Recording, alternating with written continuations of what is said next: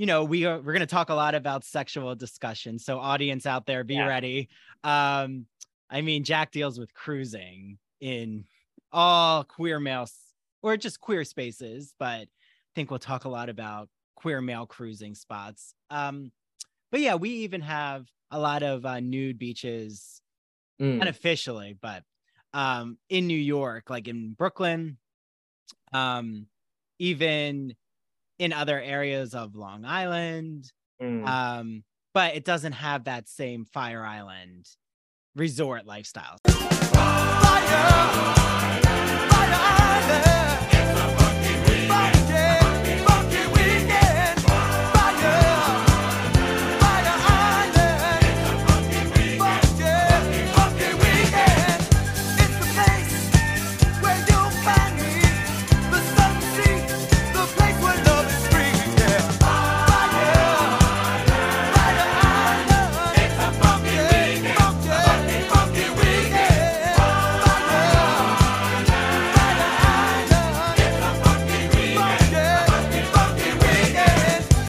Well, I just came back from an amazing time on Fire Island at Cherry Grove, but I can't believe I'm actually talking to who I think is the prominent expert on Fire Island's history. He will see how he views his own Fire Island uh, anthropology, but uh, Jack Parlett is joining me, who I've known first through academic circles because of his queer, Whitman visual Grindr even work that he's done and his book, The Poetics of Cruising. And then we're here to talk about that a little because we have to talk about cruising, which I think is going to form a lot of our Fire Island conversation.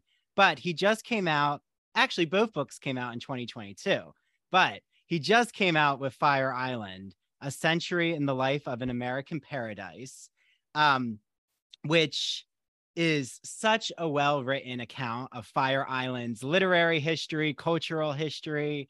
I've even been listening to the audiobook with Joe Jameson, who has a British accent, which I think is fitting. And well, oh, I should also mention he has had essays published by Poetry London, Lit Hub.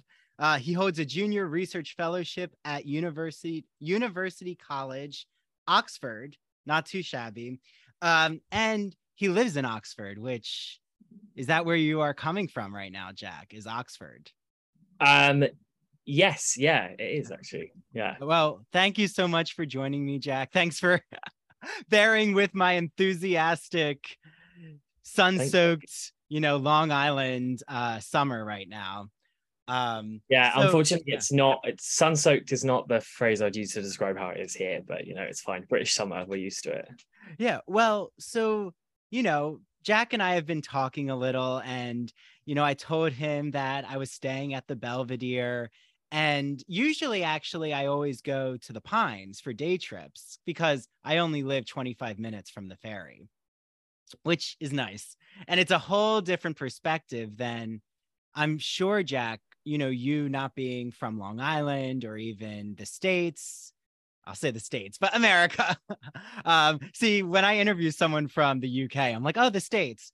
Um, so right away, like, do you remember mentions of Fire Island, how it even entered your um, atmosphere? It had. And I think it was a kind of combination of things that sort of led me to really like find out what Fire Island was. Um, partly like partly it was social media. I think you know something i mentioned in the book and you know lots of um you know lots of people know about fire island through instagram or um th- from online that it sort of has has its own kind of like almost visual place in that landscape as like a piece a place where people are posting vacation snaps and things. So i i kind of knew about it like anecdotally um and i knew about it through the literary history. So i have done a lot of work in kind of my academic um, my academic career on Frank O'Hara and knew that he died, you know, after an accident on Fire Island in the 60s. So I, I think I'd, I'd known about it, sort of been there as a name in the back of my mind for quite a long time. Like since I was an undergrad. Um, but I don't think I really understood the weight of what it was, or particularly that it was, you know, the kind of space that it is. Um, but yeah, there were there were there were sort of certain ways that it filtered into my consciousness um, over time, for sure. But it's not it's certainly not as well known as well known in the UK, and I found that in doing events around the book in the UK that it's just far less kind of on people's radar. Yeah, I was gonna ask, especially because you know you're holding like your scholarly work is happening from Oxford. Um, that communication that you just mentioned with the UK audience, say, compared to especially a Northeastern New York City ex- metro audience, mm. like, do you find that conversations tend to be quite different of questions that someone from the New York City area would ask you compared to the UK?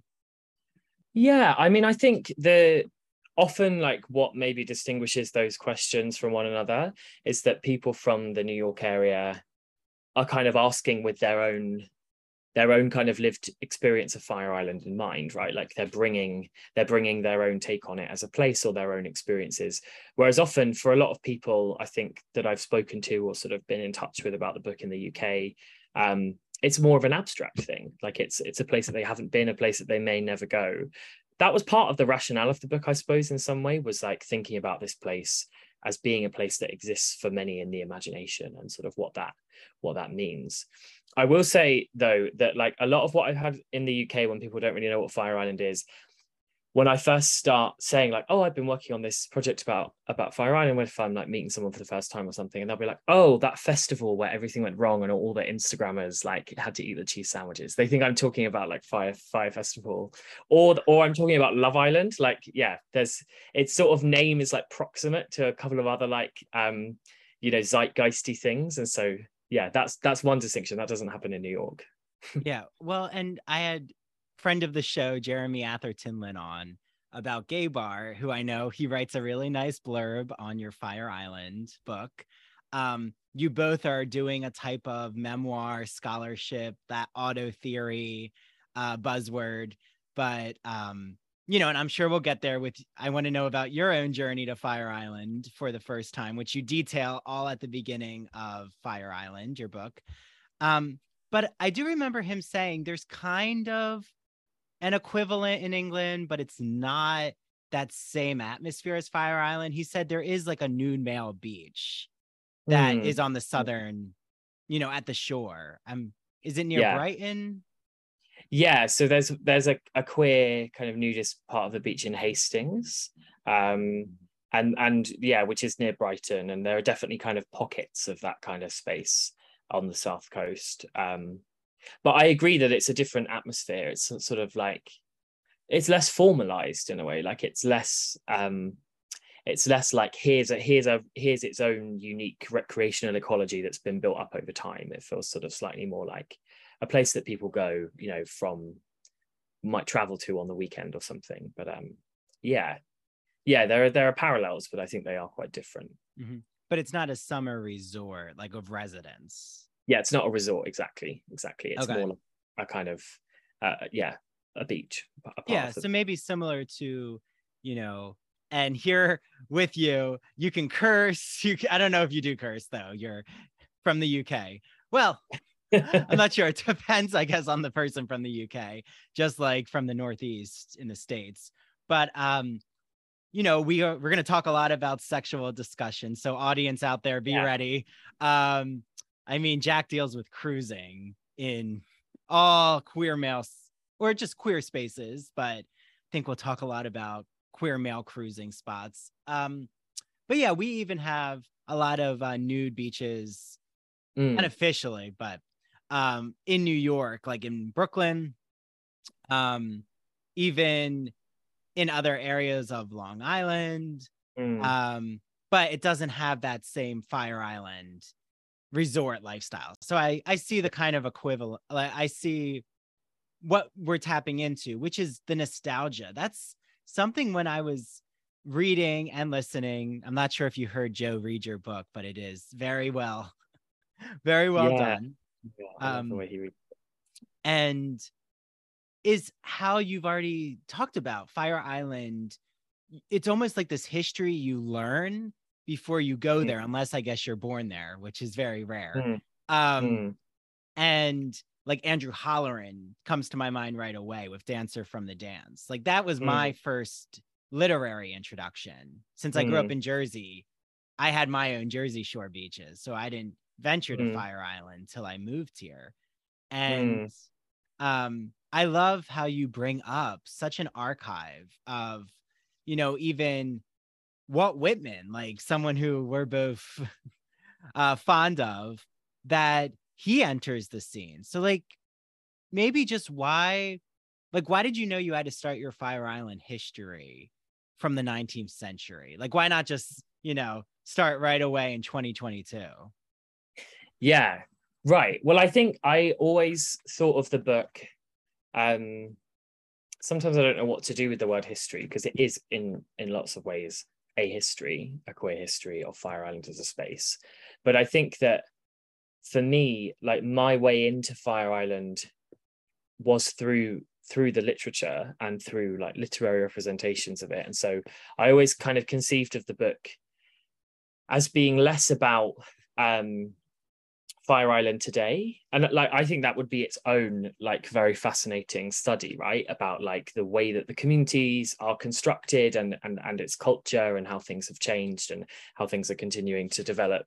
Um, but I think for me, yeah, I became interested in lineage, like in the lineage of the different writers who'd sort of visited or spent quite a bit of time there, had written about it. And so I always knew that I was gonna, you know, from the off kind of extend a backward glance and to look um, to sort of try and trace trace that lineage. And it made sense to begin in, in the late 19th century in part because that's when some of the earliest resorts were being developed on fire island. And although they looked obviously in all kinds of ways very different from the way they do now and even the way they did going into the early 20th century um, they do feel like a point of origin that they they are manifestations of you know the summer vacation even developing as its own phenomenon right? They're a part, they are a part of that history in the long island new york area. Um, and of course they like it was also in the late 19th century that we have these extremely faint traces of like whitman and wilde sort of encircling fire island if not necessarily having been there. And to be totally frank um find like discovering those traces and hearing about them in my research it was kind of irresistible. I thought how you know how can i not entertain even if it's something of a thought experiment entertain the idea that they might have that they might have been there? And that you know many years before it became the kind of sort of queer resort that we know it as um you know what would it mean for them to have been there right? Um and so that's that sort of informed the decision to begin to begin there and to see that as a starting point Yeah. And what I think is fascinating, right? I mean, I know that this is will be anachronistic to say, but with Wilde and Whitman, they're very too privileged in a way. I mean, Wilde definitely with wealth um compared to Whitman, but they still are privileged white um queer men um and in a way, I don't know if you identify how you identify, but I'm assuming, you know, we are two white men who are queer Hmm. and and i think this is the heart of where we are with fire island right now like why Mhm. even bringing up whitman and wilde from the beginning i was so fascinated because you really delve into that psyche of the privilege on fire island with the queer resort and Hmm. that tension that really starts to build between the pines and cherry grove um Hmm. so like can you open up a little about that? Like with was that even something that surprised you when you visited fire island for the first time? What the the sort of the privilege of it of Mm-hmm. it as a place? Yeah i suppose it did. Um like i think i i didn't know exactly what i was looking for the first time i went. And um i i remember going that first night and feeling kind of not quite like i really belonged which i don't think is um is all that surprising right? Like when you you show up somewhere unexpected or uh, somewhere where you don't live. But i also yeah it it seemed to me like a it did seem like a rarefied space in a lot of ways and i think that that's there throughout its history. Um that it's it's a place where access often not always like has depended on having a certain amount of money and having a certain amount of like sort of cachet and connection to like particular social groups and you know having knowing the right people to organize a share house and stuff like that.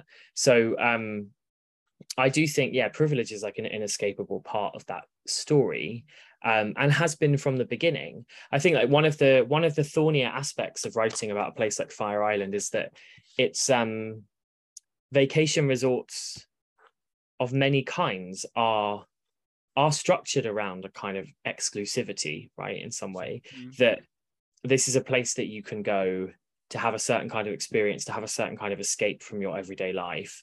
And those places aren't limitless. They are there there there are parameters and they are sort of intended to be like uh, to accommodate only so many people. But i guess one of the questions about fire island is you know it having meant what it has done to the queer community over time you know like it can't it's not exonerated from those questions around what it means to create this enclave. Um and so i think yeah it's it's it, exclusivity doesn't have to mean exclusionary and mm. often in practice those things do. Um and so that that was that was sort of another one of the hooks i think that got me interested in it as a space. Like it seemed contradictory in some way that on the one hand you know you might walk into that space and see it as a utopia and another person walking in might see it as quite the opposite. Um, so what what what is it doing and kind of uh, what are the how, how how is that particular sort of formation developed over time? Yeah yeah. Well and um i was you know i've been a fire island now a few times in the summer mm. and something that always fascinates me is like you've talked about that utopic idea and i think that also comes really through or this is where i quote jack actually uh um in my own work um is in your poetics of cruising about looking at visual eroticism especially homoeroticism that you can go from whitman's poetics up until Grindr as an app and it's something that though I think about with Fire Island. Like I never really open Grindr on Fire Island, but when I come right back to like outside of that space, it's like, okay, mm. what's on the app? Like, and I do find, you know, I'm sure people do open Grindr on Fire Island, but I think mm. just the presence of queer men is totally um it is comforting. Like there's definitely a comfort, but there's definitely a lot of nuances the more mm. time you spend. You're right. Like there's the tea parties that I still am trying to understand. There's are you invited to a pool party at someone's private mm. house, which is a mm-hmm. very mm. um special invitation. Um you know, who are the like lo- locals on the beach who have dogs? I I tell you, every time I'm on the beach there are so many um men couples with dogs and like the dogs all know each other and that's mm-hmm. like that insider status that um you don't just get from one day on Fire Island. Um, I think once it, you start to actually become immersed in the community, there's the musicals, the art exhibits, like going from Cherry Grove to the Pines on the water taxi, um, and all of those in the in industry. So I'm just, you know, kind of wondering. Do you think that this utopic idea, yes, it has um, blind spots. But do you think that that's what keeps a lot of these men continuing to go to Fire Island? Is almost what you talk about with cruising? Is like, is this its own form of cruising? Mm. Yeah, I mean, I think cruising has a really special place on Fire Island. Um, like you were just saying, it's not. It's not like it's it it provides like opportunities just to be in a space with other queer people and often a space that is safer or feels in a way more kind of insulated from from the outside world or from the world of the everyday. So i think yeah like i know a lot of people do use Grindr on fire island but i absolutely see what you mean that there's almost less of like a need to right like it doesn't necessarily we don't might not need to defer to apps to like encounter people in the same way um and i think yeah that like there's something about cruising as a as a as a mode of moving through the world where you're sort of alive to opportunity. And often, in my experience of time on Fire Island, you know, there's there can you can have quite a rigid structure to your day and the sort of routine you're doing, but there's also something that's like particularly like atmospheric and electric about going and not really knowing what you're looking for and sort of letting the day take you and seeing who you meet and who do you meet at tea and who do you like pass on the beach. And like i think there's something about being alive to opportunity and kind of new experiences that uh like there is that that that itself is its own kind of cruising aesthetic. And i think fire island really enables that in lots of ways. The meat rack is obviously a perfect example of that right? Like going to the meat rack and not knowing who you'll find there um, and it being as much about the act of looking as it is about you know imagining a certain kind of sex with a certain kind of person yeah and it's looking not always physically consummating a sexual act and that yeah, yeah. is something that you have done a brilliant job. I I am going to always be the arbitrator of the scholar's brilliance, but no, it is so groundbreaking that you really can go through so many centuries through your um, queer angle and lens that you're applying through cruising. And that's what I love about your scholarship, Jack. And I think it's something of even bringing your own voice of what surprised you when you even saw, you know, nude men on the beach or that like people are looking at each that's I love that idea you bring about on the walking on the sands that we are glancing at each other. I'm not saying everyone is like trying to have a full on conversation, but mm-hmm. there's mm-hmm. also kind of like the polite look and then the look that's judging and you don't want to judge someone who's embracing themselves and yeah. um i find that that is a real unique aspect of fire island that you don't see at just say a family beach like no one is really trying to linger their eyes on someone right yeah yeah totally and like also these these looks are coded in all kinds of interesting ways and even a look that is a bit judgmental like uh could also be full of desire right? Like and and it definitely like looking someone up and down is its own kind of flirting i think or in my experience of the gay world i don't know people are just looking at me in the wrong way but like you know i think like these signals are really loaded with kind of erotic potential um and that's definitely been my experience of Fire Island, and uh, you know I write about this bit in the book that there's that's also one thing that seemed to me at least to distinguish between the atmosphere of Cherry Grove and the Pines was that like in the Grove you might walk around and people say you know total strangers are saying hello to each other and it feels in a way much more like a kind of small town atmosphere. Um, whereas, what are you going to say about the Pines? No, just kidding. well, no, like in the Pines, in the Pines it's different, right? I know pines, it is. It is it's there's like there's something like haughtier and loftier and and kind of like more distant. But I, I don't know i sort of have come to think of that in its own way as as its own kind of like erotic signal as its own kind of code right? Um and that there is something you know there's something inherently kind of um mm-hmm. distancing about that. And and and that i think presents its own problems about making a place feel exclusive. Mm-hmm. but i also think it's like a it's a kind of it's it's something that many people experience all the time when you kind of have these almost half cruising encounters with people in the street that like the moment of encountering a stranger and looking at them directly you're you're sizing one another up in some way um, and you're also working out what's what's going on in that look. Like what's the affect of this? Like what's the atmosphere here? Um, like is this merely a cross look or a negative look or is there something there? And it's like an invitation to reflect or explore i think. Um, yeah. Well and to you know i'm i'm being uh you know sassy for podcast purposes but i completely understand what you mean. I think it also has to do with what you bring up and um we'll get to the fire island hulu film but they really counter this or mm. invert it. But it's even like when you go to the ferry and i go to cherry like i see the cherry grove side and i go usually like i said i go to the pines but when I go to Cherry Grove, um, there is much more of a mix of like gender fluid, all different genders represented in the queer spectrum. Um, there's even families. I feel like it's kind of you are who you are. Mm. Where in the Pines, I do feel okay, this is white collar corporate queer men of privilege, or they're bringing their, you know, invited guests or here's the porn industry queer men and i you know shout out to uh mark mcnamara who i listened to his discretion Advise podcast because he talks about that experience at the pines and they mm. have their like i think it's called play this um like almost mm, i don't some type of gay porn uh performance art. I don't know how to, exactly to explain it.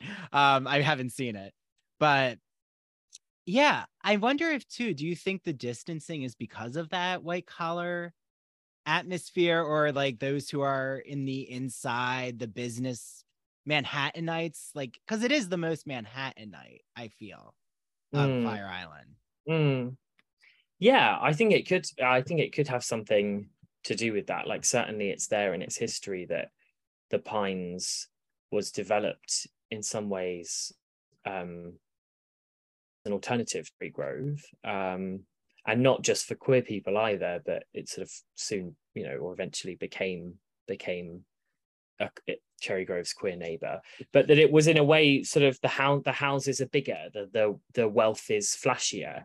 Um, that it's that it was like and has has has often been kind of rooted in a kind of status um, and and status brings its own kind of hierarchy I think often of, of what Ethan Mordden writes about, about like, you know, Fire Island presents almost this kind of feudal system where like the day trippers are at the bottom and the renters are next and the um and then you have the homeowners, but at the top are the houseboys, right? Like, I mean, it's it's a it's a joke, but he's obviously working in in in that in that space. There there are different kinds of currency, and one of them is youth, and one of them is looks, and one of one of them is money and that they're, they're all intersecting and so yeah i think like part of that does have to do with with status and with uh yeah a sort of relationship to the city right and and and uh the sense of an elite coming from the city yeah or even los angeles or right even europe right. um yeah. But I will say, I spent a little time in Southampton. Shout out to the Hamptons. I do love Southampton.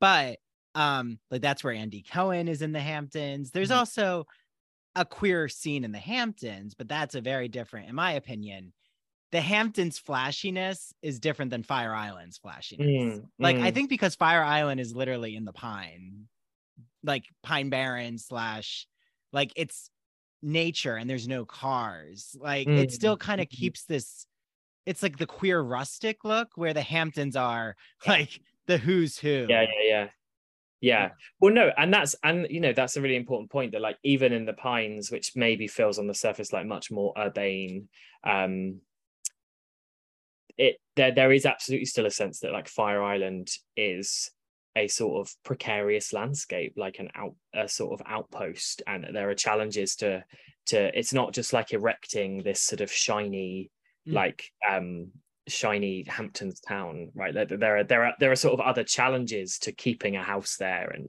um, yeah, like that that even even amid that sort of glamour, that there's absolutely something rustic. Um, yeah, every time I'm there, I I still don't know how people live there for the full year. I I'm like, this is a great, you know, vacation spot, but all of the challenges, like you said, mm. like hmm. you need your packages to arrive on the ferry the yeah. like you know there's only a set amount of businesses which is great for vacationers but i give them credit. I don't know. That's that's a type of living that i um i would be itching to like be on the mainland.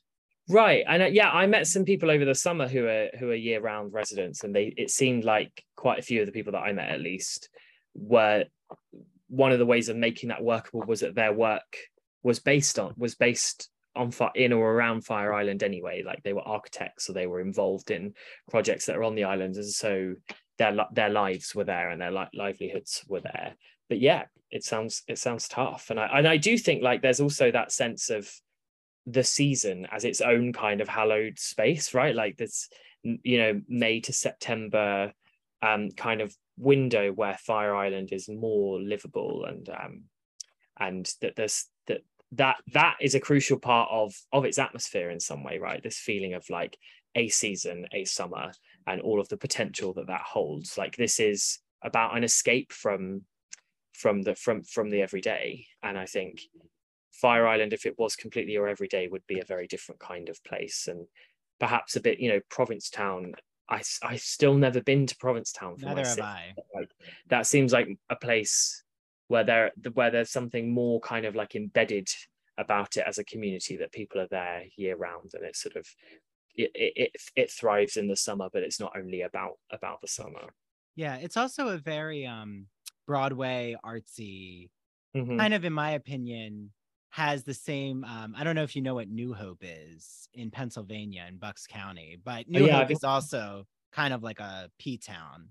Mm, mm. Yeah.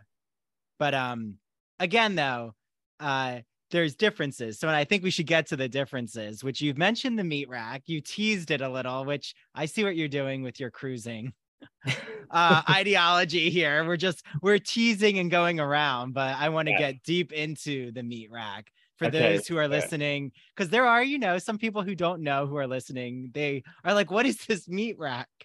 Okay, hold on to that question because we'll be right back. But first, a word from our sponsor. Peace.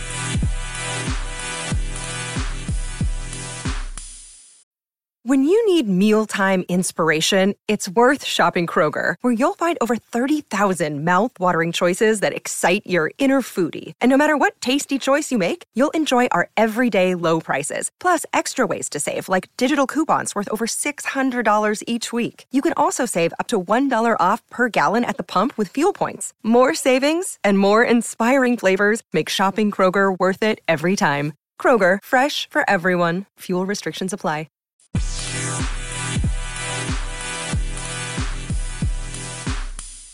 Um, but I have to bring up Olivia Laing.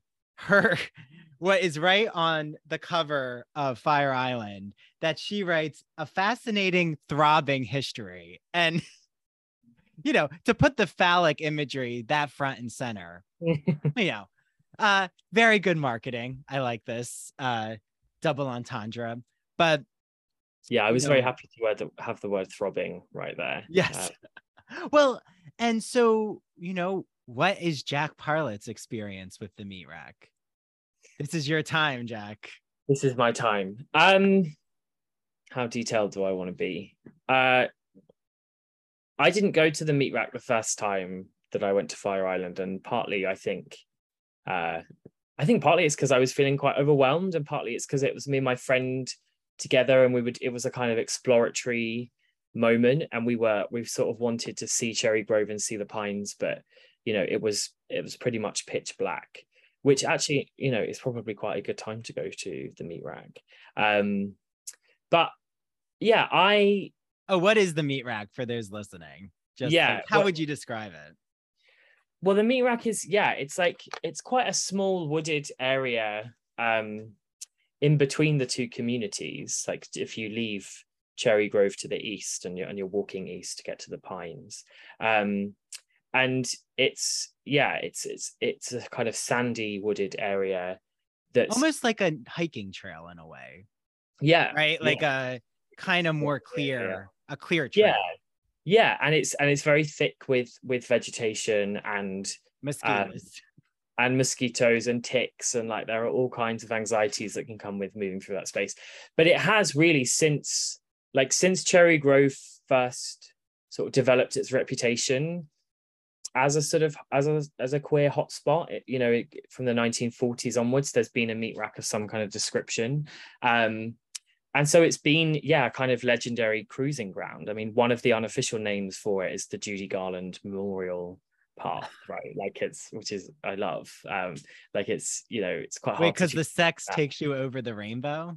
Well well there is that yeah Oh, okay. well I, I like i mean i i almost read it more as a kind of like a that, that it's innuendo in some way right like it's sort of it's it's like wearing the guise of a respectful tribute to like our judy but like we all know what the the inference is right like what, Yeah. what well, I why- guess it it is an emerald city of sorts. right right um and yeah i you know i i've i've been to the to the meat rack a few times i'm gonna i'm gonna leave it there uh, Oh, but okay. it's um You're not going to talk about any meat you encountered there. Is that right? Uh, yeah, I think this is this is a vegan show. You know, like let's not let's not go there. I'm kidding. I'm kidding. I'm a pescatarian, but yeah, I mean Right. that doesn't Right. help us with this discussion, does it? Um, Right. But is Yeah. that really where the name just comes from? Is from penises, like meat, men's meat? Is that really just? well the- i so my understanding like it was quite hard to trace um exactly when fire island's meat rack became known as such but my understanding like looking i was looking at an old american slang dictionary um was that meat rack was kind of a, a term used more broadly in gay slang in kind of like the post-war period from like the 50s onwards to describe yeah to describe like a an area of sexual possibility. So i don't know if the meat we're dealing with is necessarily penises or if it's just the me- if it's just the body more the generally like, body is part is meat. Okay. fleshy or meaty yeah um and certainly like it really works for a space like the meat rack which itself feels kind of When you're um, hungry, right? Right. For something. right right but but also like that it's also a space where it feels like more likely or more natural that you're going to be walking without any or many clothes on as well right like it's um like the meat rack of a of of a more built up space might feel might feel different but there's something about already being you know in a state of undress or like at you know at one with nature that like Yeah. i think it forms that part of its mythology as well Yeah. Well, I give you know what, Jack. We're we don't have to go into who you encountered, what happened. That's fine. Um, I like the tease here, but um, I've only been in the meat rack once, and it was to actually like just walk through. So yeah I didn't really actually. I was with my friends, and we didn't really even see anyone. But it was in like the middle of the day. Um, and I have to say, to be doing things on the ground with my body, no, no, no, I'm good. Sorry. When when there's like bugs, like the beach is a beautiful area, and let's actually, this is something you've talk a lot about with your um, even in the poetics of cruising, is, and I'm going to try to formulate it in a nice way but if i miss you know represent what you're getting at please correct me um but it's almost as if when we're seeing even whitman's 1855 photo and he has like this bulge that he really is emphasizing of his body or even with Grindr how people love sharing photos but when it comes to the moment of meeting the hesitation it doesn't doesn't fulfill that fantasy. It doesn't fulfill that cruising desire. It reminds me of maybe why I love the beach atmosphere of Fire Island so much is just being with the water, being out there Mhm. tanning or reading, seeing Mhm. other bodies, but like there isn't the okay, we need to be doing something here right away sexually. Mhm. Um is because it still keeps that fantasy in play Mm. and you know do you think that that fantasy is something that keeps everyone going back to fire island Yeah, that's interesting. I mean, like, I guess I would extend that argument to think about cruising in some way always being about fantasy, I suppose, and that that that like um you were talking before about encounters that aren't necessarily physically consummated, and I think um that so often what happens in an in a cruising encounter, which could which could also just operate as like a, a passing look, right? Is mm-hmm. the projection of a fantasy of imagining intimacy with a stranger. And I do think, yeah, that sense, like it's going back to what I was saying earlier about the sense of possibility, that like cruising, it might also be something that happens in a state of distraction. And, you know, there are lots of ways in which you can sort of be lying on the beach reading a book or pretending to read a book whilst also like you know eyeing up a stranger. And, and i do think that's its own kind of eroticism. Is like a and, and it, but it's also about distance again. It's about like a distractedness of sort of um uh, uh do, doing something like above board or sort of quite quotidian or just relaxing and enjoying that experience for what it is whilst remaining alive to like the kind of erotic potential of that space. Like i think of auden w.h auden's poem pleasure island you know Mm. where he sort of figures this unsuspecting writer who comes to Fire Island hoping to spend all his time writing and reading, but instead drops his book and kind of, you know, ends up doing what everybody else does, which is kind of ogling strangers on the beach. And uh, that that there's a, yeah something almost about like what perhaps brings people back is that sense of erotic potential, but there's also there's also a kind of sense of being lured away like lured away from your from what you're doing or from your group of friends by that by that energy. Um so yeah i don't that's a that's a huge part of its appeal and its history. Yeah. Well and you know so the fire island movie came out. It's hmm. actually done really well like across audiences. And this is where i do want to mention our straight friends out there um, because I think there's some stereotypes, definitely I've even encountered. Like when I say, oh, and some men are nude, and they're like, oh my God, everyone's having an orgy on the beach. And I'm like, I've never no. seen an orgy on the beach, but maybe I'm just not in the right, I'm not there in the right hour. Um, but do you think that even readers of your book, not that you need again to appeal to a straight audience, but do you think there's stereotypes or, you know, they're not um they have this whole orgastical bacchanalian idea of Fire Island. That's hmm. you know not the it's not really what's happening in its nuance. It's just that image of okay, all these men are nude together and okay, that must be what happens. Mm. Yeah, that's a good point actually. I think um that side of it is absolutely present. It's a really, I think it's a really important part part of it, and and and is still there. And maybe is isn't happening so much on the beach, but I think it is happening at house parties and you know, um, like in other spaces.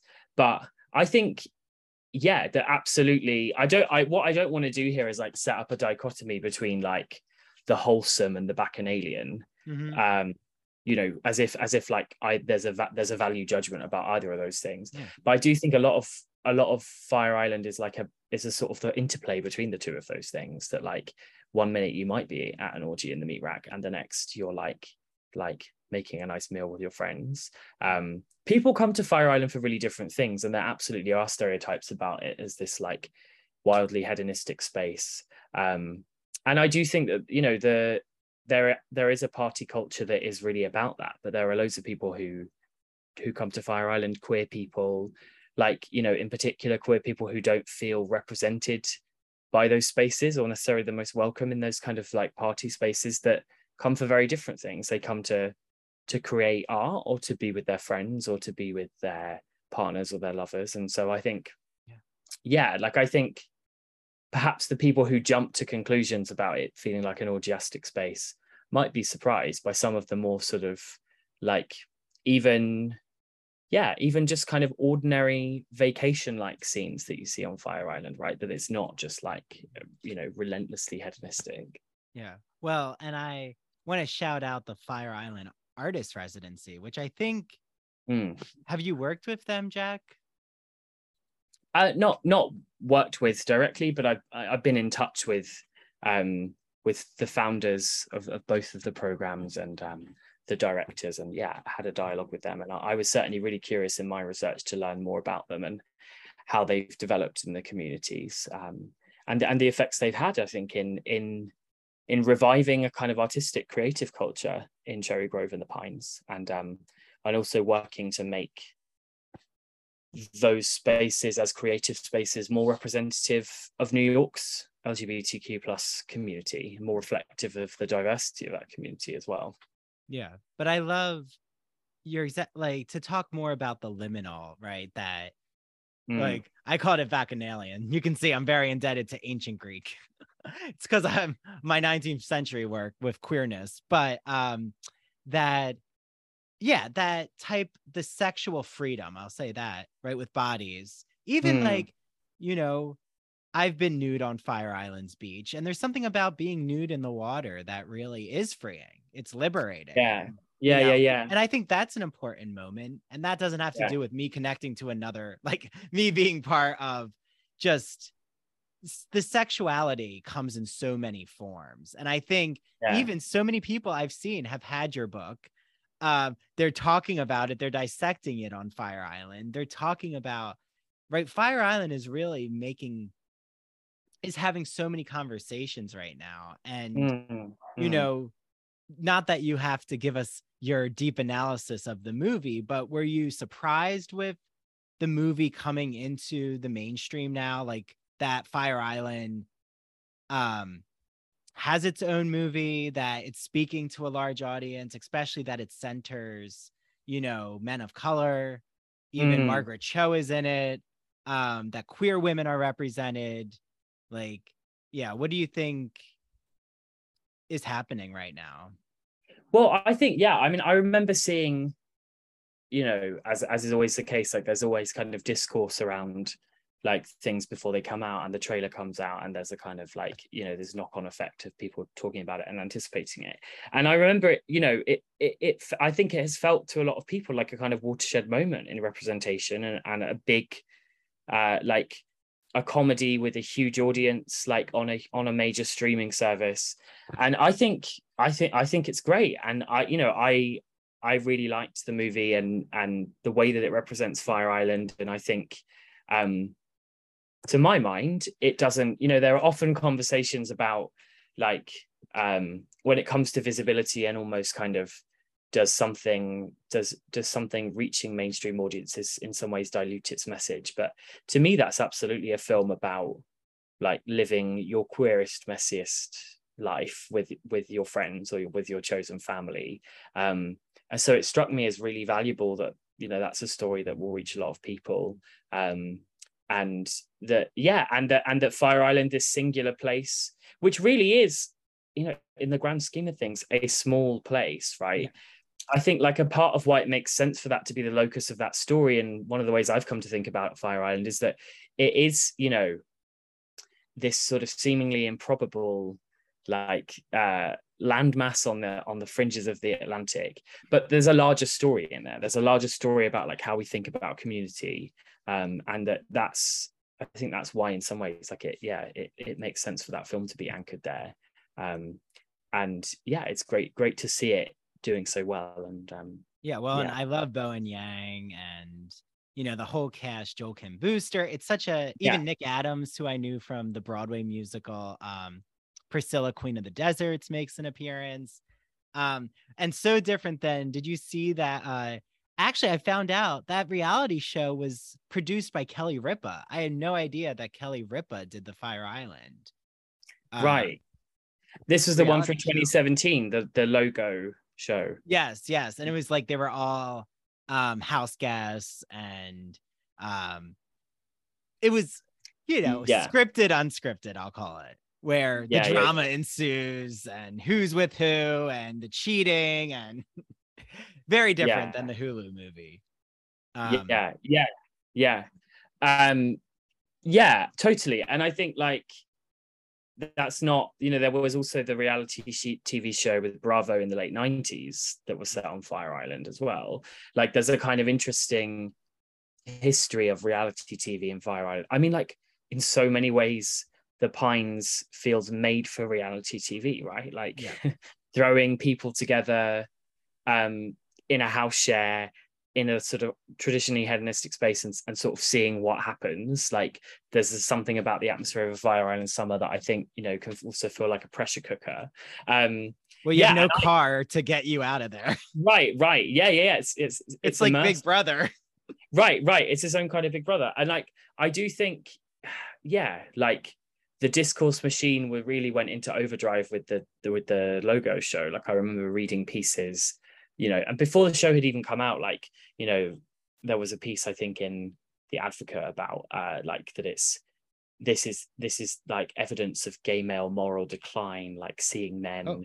being me- like seeing these seeing these figures be messy and hedonistic and it was like like that's exactly the kind of assimilatory sort of narrative that I think you know div- divides people within the community, like this feeling that there's no space for hedonism. It's like a politics of respectability, and I feel like those shows, you know, like like the reality show is is is sort of trashy, quote unquote trashy, but like there's space for that in an economy of like trashy shows that we love to watch and like get a lot from. and Um, queer men are not represented in still you know even i'm starting to watch f-boy island but there's you know it's still kind of this female male binary and i'm like wait why didn't they Mm. bring like queer men or queer women like spice Mhm. this up or even love island doesn't really do that either so it's like if this was our chance like there Yeah, just needs yeah, to be more representation so of Yeah. course you're right though that hedonistic you got Mm. exactly to that stereotyping that is Yeah. even w- among gay men i'll hear those who say well i'm not a fire island guy and i'm like what do you mean by Yeah. that? Yeah.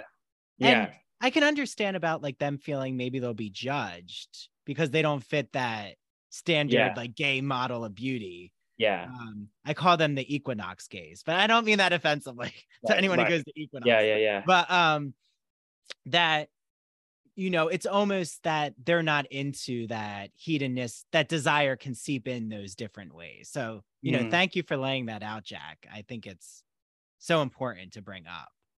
Well, and for me, I think like that's what that's what makes Fire Island valuable. Like it is a space. It is a space where like hedonism is important, and it's not as as I said before. That's not the only side to it, but it is a it's an important part of its history. And like I do think in the way that tides can turn and ideological shifts can happen, that actually like the right to a kind of like healthy and public and uh, like vibrant sexual culture is really important to the queer community like sort of not um like it's also it's a it's a way of uh it's a way of retaining something. Like like liberation to lots of gay activists in the 70s was sexual liberation. And um i'm not saying that you know like that the spaces on fire island always feel like the most liberating spaces but they are a manifestation of an important part of queer culture as we conceive of it historically and so i think yeah something to be kind of preserved and and celebrated Yeah. Well, here, here to that. I think that's our that is Jack's thesis of the episode here. Uh, so everyone, get your uh, pens out uh, and start jotting this down for your work on. There's going to be a lot of work on your book, Fire Island. I know in the university, it's already getting such a public discourse. And to end on, I thought I would play. I always say I'll play a game and it frightens the guests, but this is not a pressure cooker game. You talked about pressure cookers. You know, I'm not going to like have someone come and take you to now the queer Big Brother house, even though I think that's you just pitched a good reality show.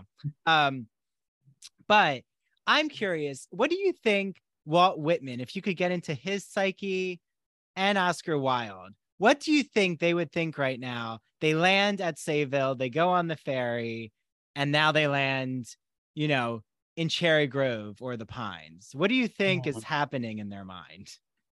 yeah that's a really good question like you know i feel like we could talk for another another hour about that i mean i think that um something esther newton writes about in her book about cherry grove and her anthropological study of cherry grove was like this feeling that there were kind of divides in the gay world in cherry grove between sort of different like different factions. I will get i will get to my answer to your question in a minute but i feel like there's some important context.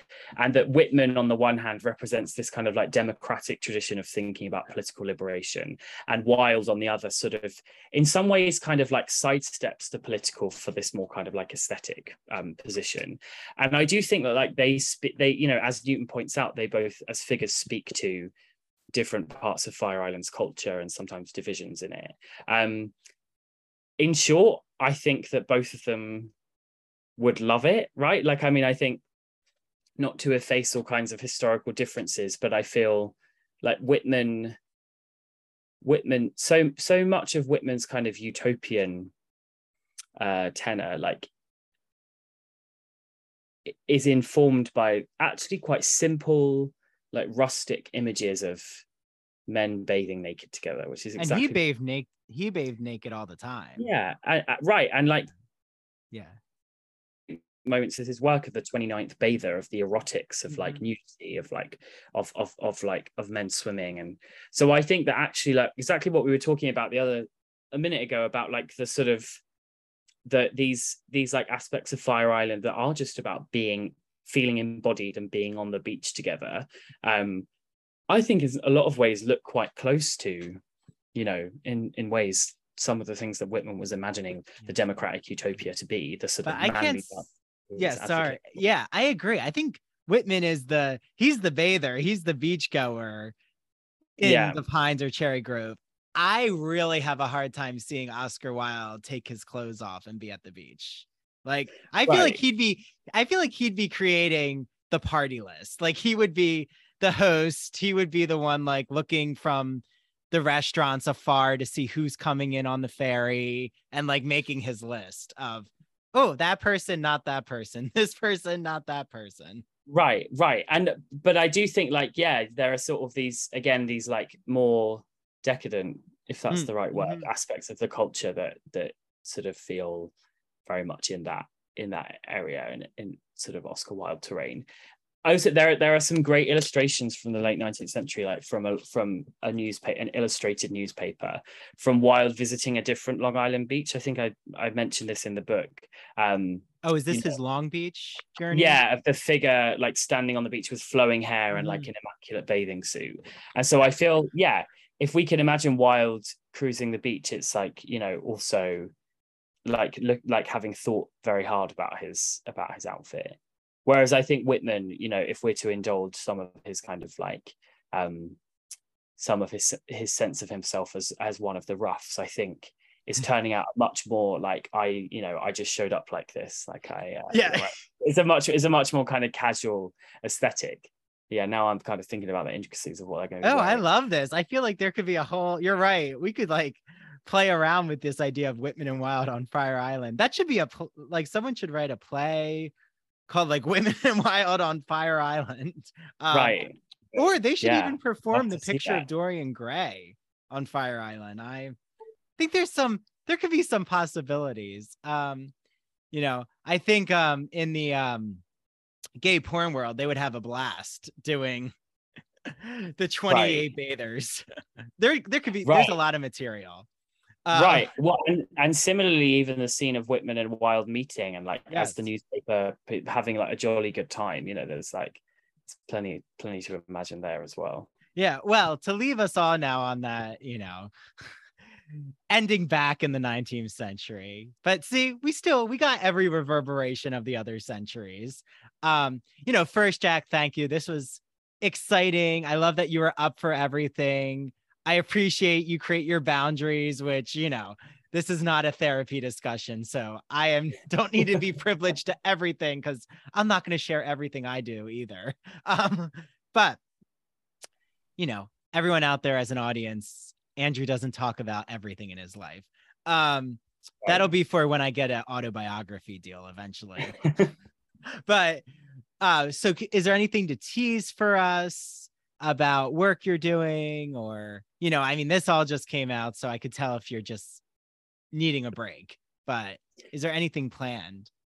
Yeah I, I, mean i've been thinking for a while about um yeah about about other projects and sort of places i might come out. I've been interested for a while in um in flamboyance as an idea and it's something that i've been already doing some work on like thinking about flamboyance as a as a kind of concept as a behavior and kind of what that what that means is etymology in french sort oh. of coming flames and fire so yeah I, it as you said like the, the, the fire island book has just come out and i'm sort of riding that wave and also trying to take a take a bit of a break but yeah i'm in the early stages of of something coming up next but it's but it's early days at the moment hmm. wow now see my mind is already going to this is Jack, like you just are so good at connecting the dots etym- etymologically with linguistics. Um, which with flamboyant, the flamboyant nature and flames, fire island, or even mm. the pejorative of a flamer. Um, mm. hmm. Yeah. Okay, there's a lot there.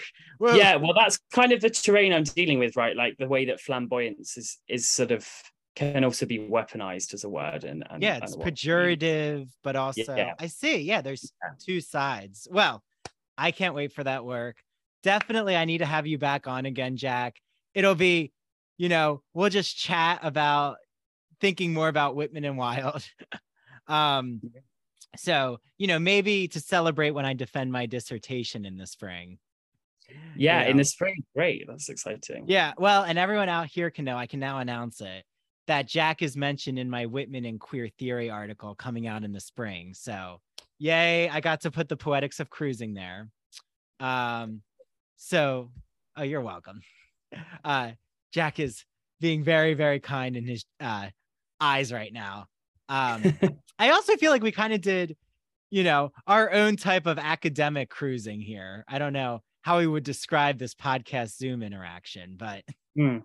There's Yeah. something to the zooming cruising.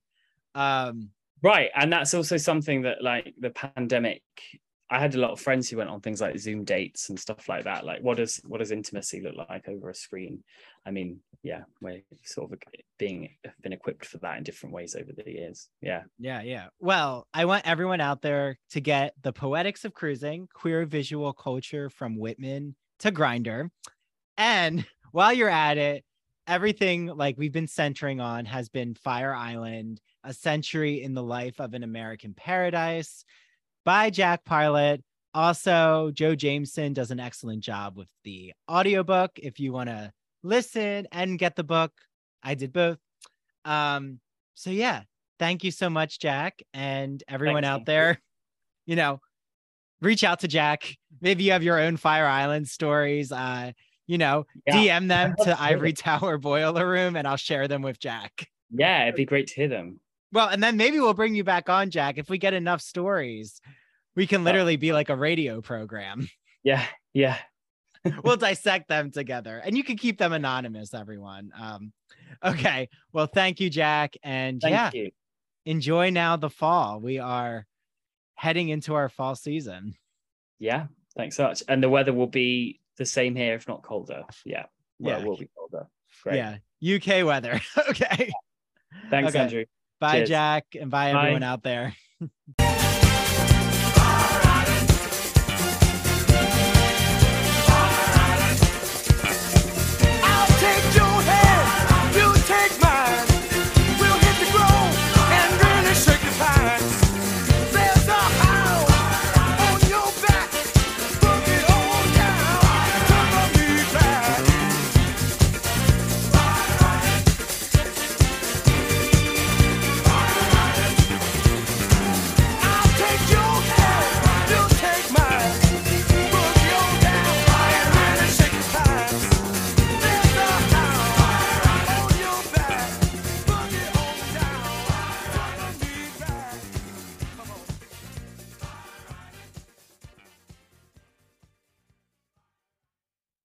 Thank you so much for listening to the Ivory Tower Boiler Room. Welcome to the fall season. The Ivory Tower Boiler Room is a public humanities podcast where we interview writers, scholars, performers, and artists. Episodes air on Mondays. I am Andrew Rimby, the executive director. I'm so happy to welcome my team Mary DePippi, our chief contributor, Kimberly Dallas, our editor, and an amazing fall group of interns. Thank you to this team. Please follow the Ivory Tower Boiler Room on TikTok and Instagram at Ivory Tower Boiler Room. Easy to remember. Our Twitter is at Ivory Boiler Room. And we have a whole new design for our Patreon. It is called the Ivory Tower Boiler Room Cafe because you're joining us and eavesdropping on our conversations that are unedited videos of all of our Ivory Tower Boiler Room episodes as if you're eavesdropping in a cafe, overhearing the conversation. Well, talking about overhearing a conversation, hi, Mary. Hello, Andrew, and hello, everyone. I'm Mary DePippi, the host of True Crime in Academia, a podcast, well, a true crime podcast that is focused mainly on the crimes committed by and to those in the field of academia. Episodes air every Tuesday at noon. You can follow True Crime in Academia on Instagram and TikTok at True Crime in Academia and on Twitter at TC in Academia because Twitter hates extra characters, as we all know. And as Andrew alluded er- to earlier, we have a Patreon, and True Crime in Academia has exclusive bonus episodes for subscribers.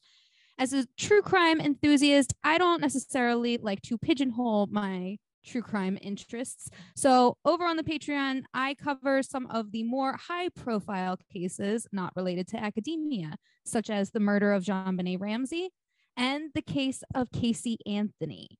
So if you want access to videos like that, go over to patreon.com slash ivory tower boiler room and become a subscriber. Thank you all for joining us. And here's to an amazing fall season.